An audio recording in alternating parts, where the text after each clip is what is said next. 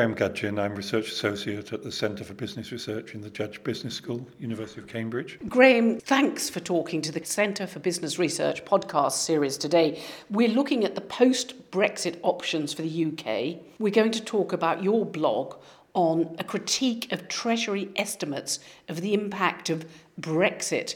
Why do we need this paper? The key reason is that there are very large numbers of people in this country who think that Brexit will be very damaging for the UK economy. There are Remainers. But this is a very important issue in Scotland and in Northern Ireland, for instance, where perhaps the majority of people feel that this Brexit is going to be damaging. Now, the question is, where do they get that information from? How do they know it's going to be damaging? And for some people, it's a gut feeling. But for an awful lot of people, they've been heavily influenced by the fact that the Treasury, the OECD, the IMF, and many others did big studies on this during the referendum campaign and uniformly said it was going to be damaging. They nearly all use the same techniques. So what we've done is go back over the techniques to see how reliable they are and see whether this is reliable. The other thing to say about this, of course, is that the negotiations, which are just about to begin between the UK and the EU on the UK leaving, will be highly coloured by what the negotiators believe will happen. If the UK negotiators, for instance, believe that World Trade Organisation rules will be very damaging, then they presumably try very hard to avoid that. But if, on the other hand, they thought it wasn't very damaging, then they might not try as hard. They'd have more options. So these studies, which were done during the referendum, are still very relevant and will remain relevant, I think, for a number of years yet. The studies have been discredited because there hasn't been an economic collapse, and whether you're David Cameron, the former Prime Minister, or the former Chancellor, George Osborne, they have been taken to task for the Treasury forecasts. But how did you go about constructing a new economic model post-Brexit? Yeah, the first thing to say about the forecasts are that there were two different forecasts, and in the Treasury case, two completely separate reports done a month apart. One was on the short-term impact, and it's that's been discredited. They said there would be an immediate recession, lots of problems. And now, 9 months later, we know that hasn't happened. So economists have once again got egg on their face over forecasts. But there were separate forecasts for what's called the long-term impact, for what actually happens to trade and therefore the economy after we actually leave the EU in 2019. And it's that which hasn't been discredited and which is still widely believed. And almost any day of the week in the press or television, radio, you can hear people say that this will be disastrous for the UK economy. And virtually nobody asks them how they know it'll be disastrous. Well, what evidence is this based on? Because there's no way in which they can understand these studies. They're far too technical. So it's down to people like ourselves to look at the technical aspects and see whether they are reliable. And to do that, we've had to build a whole trade model, a gravity model as it's called in the jargon. It's called gravity model because the amount of trade between two countries depends on the sizes of their economy and inversely on the distance apart that the two countries are. And we've had to build that. And this is a huge job because there are about 120 countries in the world, and if you're looking at the trade of all 120 in each case with the other 119, you're getting on for 1 million observations. And even spreadsheets and so on can't handle this amount of data. It needs specialist software to handle it. We've done that, researchers in the Centre for Business Research, but with colleagues in Ulster University who've been very good on the data side. But it's been a big job. But as they say, someone has to do it. You've got a name for your model, and you've looked separately at trade. We do have a macroeconomic model that we just called UKMOD, just for short. But this is something quite separate and additional. And the reason we got into this work was that in doing our macroeconomic forecasts that we do each year, we had to say something about the impact of Brexit. Now, what most people are doing is just lifting the Treasury estimates and putting them into their model, but they didn't seem plausible to us. For instance, the Treasury says there will be something like a 45% fall in trade in goods with the EU if we leave and revert to World Trade Organisation rules. Well, the average tariff is about 4%, and we've already had a 12% depreciation of sterling. And you think, why on earth would that lead to losing almost half our goods trade? It didn't seem to us to be plausible. We got into the rather huge task of building this new gravity model.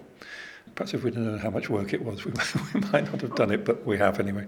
Well, let's have a look at goods. That's what your model's looked at. How does your model differ from the Treasury model when it comes to goods? We've tried to replicate the Treasury model, and we have done, and we can get their result. So that was stage one, in a sense. We did try Centre for Business Research working paper a few months ago to do a smaller sample because the data requirements are so large here.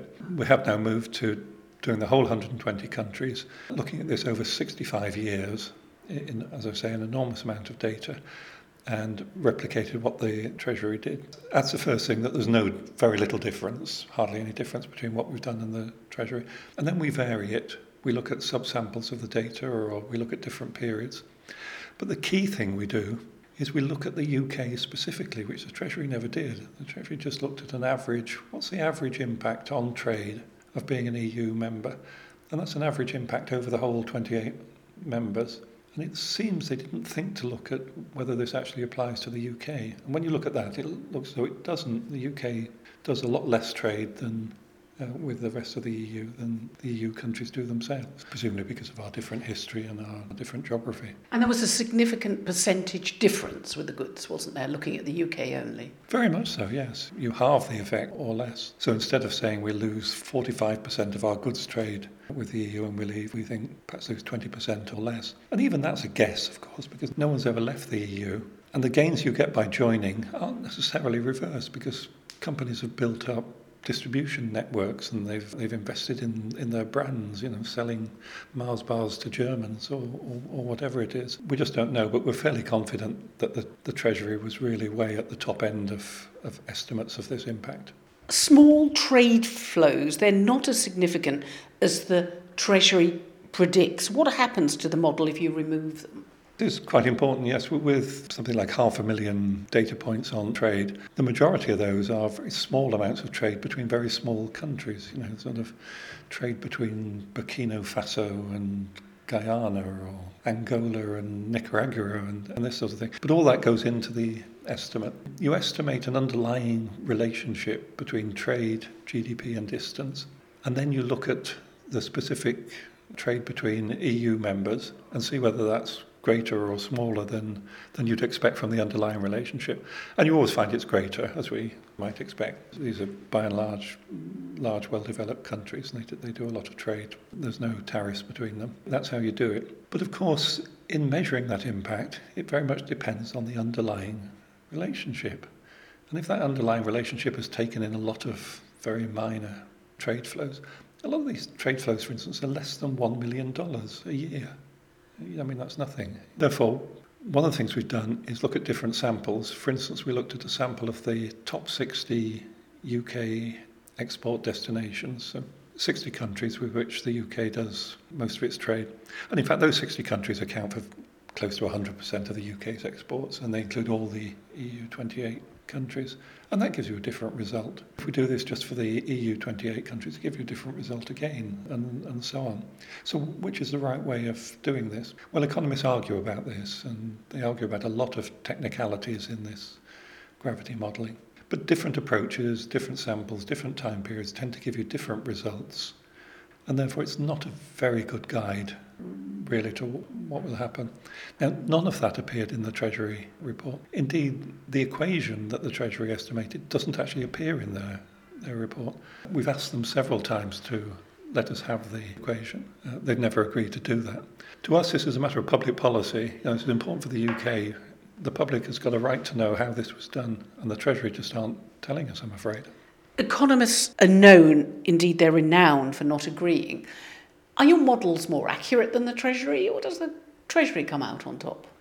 Treasury itself doesn't do macroeconomic forecasting anymore. It's been sort of hived off to something called the Office for Budget Responsibility, but it's still the old Treasury model and some of the modellers, but it's independent in the sense that it can say what it wants. But yes, I think our macroeconomic forecasts are more accurate. Ours is a relatively new model, fairly Keynesian, but the forecasts we did for 2016 last year, which were published at the end of 2015, were, as far as we could see, better than all of the other forecasters. And the Treasury has a list of these, about 38 different forecasts, and ours seem to be more accurate. Well, you can be lucky in one year, so one year is not definitive in this, but it looks fairly good. But the thing we can say about the OBR is that there's a very odd thing about their model and their forecast, which economic commentators never seem to pick up on.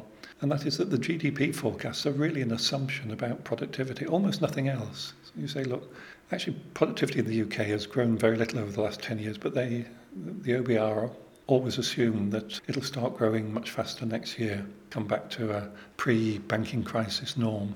And that assumption is just their GDP forecast, and then everything else in the model has to fit that. Well, we can say, and I think economic journalists and correspondents should be saying, well, that's one assumption, okay, fair enough, you can argue that, but there are lots of other assumptions you can make. So here's a whole range of possibilities.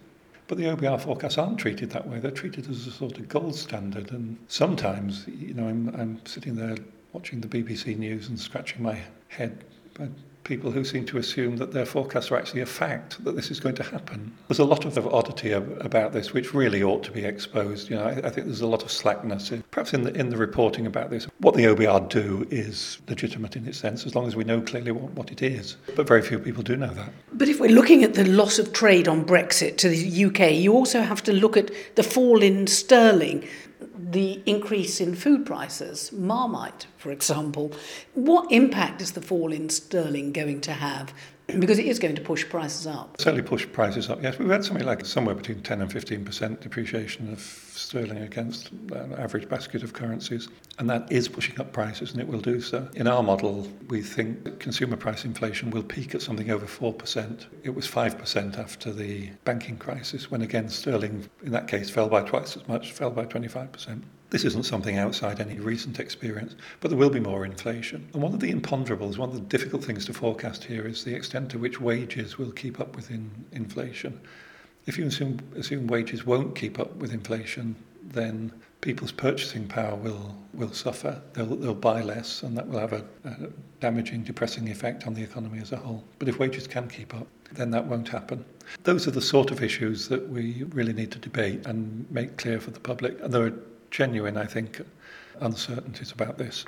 And productivity. What happens to productivity? You've looked at it, but not in as much detail. Is that right?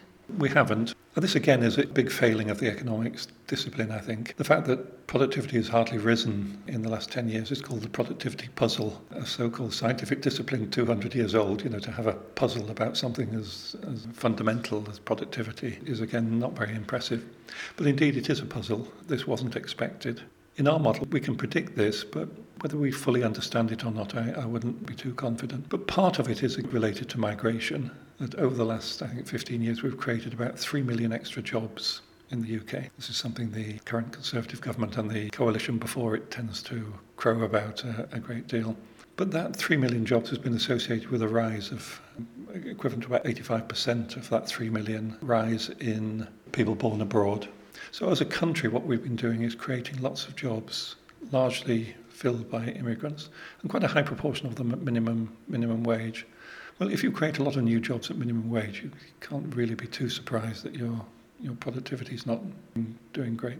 So we're doing a lot of things in this country that rich countries perhaps wouldn't naturally do in agriculture and food processing, you know, picking leeks. So well, if that's too labour intensive in a high wage economy, you just can't do it. You have to buy your leeks from Poland, not grow them here, or you have to get some sort of mechanised vegetable picking. So you can see low wages and cheap labour actually depress productivity because there's no incentive to invest. Apparently, I'm told, I've never seen this, but apparently there are machines that will pick strawberries. Got artificial intelligence on the horizon. But yeah, if you look at what is predicted to be a fall in migration flows, that's why the government led by Theresa May is supposed to be going for what is called a hard Brexit, and that hard Brexit is controversial. She's triggering Article 50 as we speak. Very historic moment. You actually say, due to a fall in migration flows, GDP growth, using your more Keynesian model, could actually be higher than the Treasury forecast. So you've actually got a longer or mid-term optimistic scenario for Brexit. Yes, we have it in GDP per head. GDP itself, the actual size of the economy, we think could fall for a number of years before it starts rising again. But if migration is also falling, then that GDP is spread among fewer people. And GDP per head, per capita GDP, can be doing something quite different. And in our view, that won't fall and eventually will start to rise. productivity will be higher. So a lot depends on migration. But then we don't really know what will happen to migration because the UK government will have more control over it. But it's still in a situation where large parts of the NHS and the care service and lots of restaurants and food processing and so on are very dependent on particularly East European labour, much of which is very efficient, and one can quite understand why firms and organisations want to employ these people. And GDP growth by 2030 could be high again? Yes, well, the level of GDP could be higher than it otherwise would have been, yes. Our forecast is that actually GDP will probably remain higher than it otherwise would have been up until 2019. Then it might take a dip and then starts to rise again. The all in the depreciation of sterling is quite important here. We've been running a big balance of payments deficit for years. You know, it's really unsustainable, although we managed to sustain it for quite a long time. But this fall in sterling is a move to a more natural and sustainable level. It is and will continue to generate more exports, and that in itself will tend to make the economy grow faster. So that one thing in itself has really been quite helpful for economic growth and for economic sustainability. And this new model, finally, you say you've used your intuition too. It was your intuition that led you to critically assess the Treasury and OBR forecasts. But I come back to the word optimistic about Brexit and the British economy on leaving the European Union. Yes, we are reasonably optimistic. I mean, partly because we've done this gravity model work, we think the negative impact on trade will be distinctly less than the Treasury said. And when we feed that into our macroeconomic model with the lower exchange rate, we find that things don't look bad at all. I mean, even at the worst, you know, in the early years of the next decade, we think GDP would probably only be about 1% below what it otherwise would have been and will then grow to above. And as I said before, GDP per head will remain higher throughout.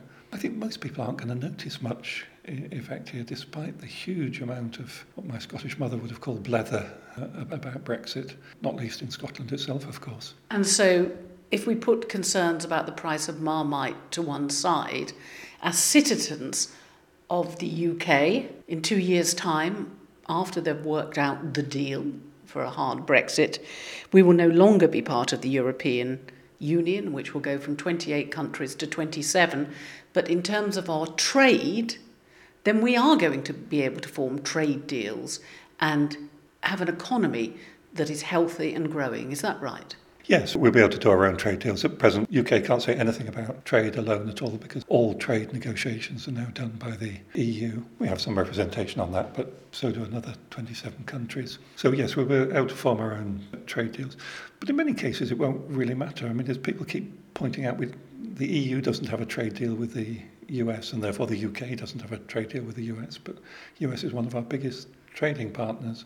We'll carry on trading. But in the longer run, if we look ahead, I think we should look towards the rising sun, as they say. We should look east. Countries like India, with which we don't do as nearly as much trade as we should, partly because they have pretty high tariffs themselves.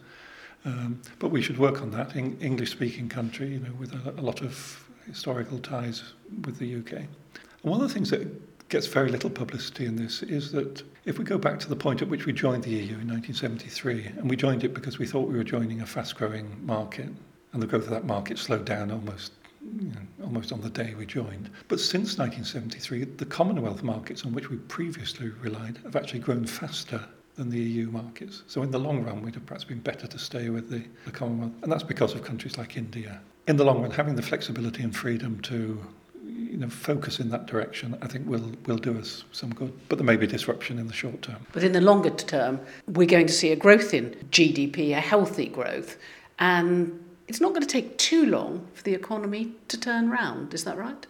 I think that's right, yes. I think there will be some fall in GDP, but that really depends on migration. I mean, we're creating a lot of jobs with migrants and a lot of activity on food processing and so on, that we may just not be able to do if we're facing tariffs. We may lose some of those activities, but a lot of the jobs lost will be jobs that are currently taken by migrants. Therefore, the impact on the wider economy will be fairly minor. Let's see. But I think if the economics profession is wrong about this again, I mean, as we were saying earlier in this podcast, we know that the economic forecasts have been wrong in the short-term impact of Brexit. If they're also wrong about the long-term impact, I think there are big questions about economics and economic forecasting, never mind Brexit. There's a lot to be sorted out here. Message to the Treasury? I have heard through the grapevine that one or two very senior civil servants really thought this wasn't the sort of thing the Treasury should be doing at all. They're not an academic organisation. They don't themselves do forecasting anymore. As we said, that's gone to the Office of Budget Responsibility now. Why was the Treasury doing this? Why wasn't there more consultation about it? Why haven't they been more open about their equations and their methods? These are all questions, I think, which need to be answered or addressed. Meanwhile, the Centre for Business Research and your own team have come up with your own economic modelling. Graham Gudgin, thanks for talking to the Centre for Business Research podcast series today, looking at the post-Brexit options for the UK, your paper and blog, a critique of Treasury estimates of the impact of Brexit. Thanks for talking to us. Thank you very much, Bunny.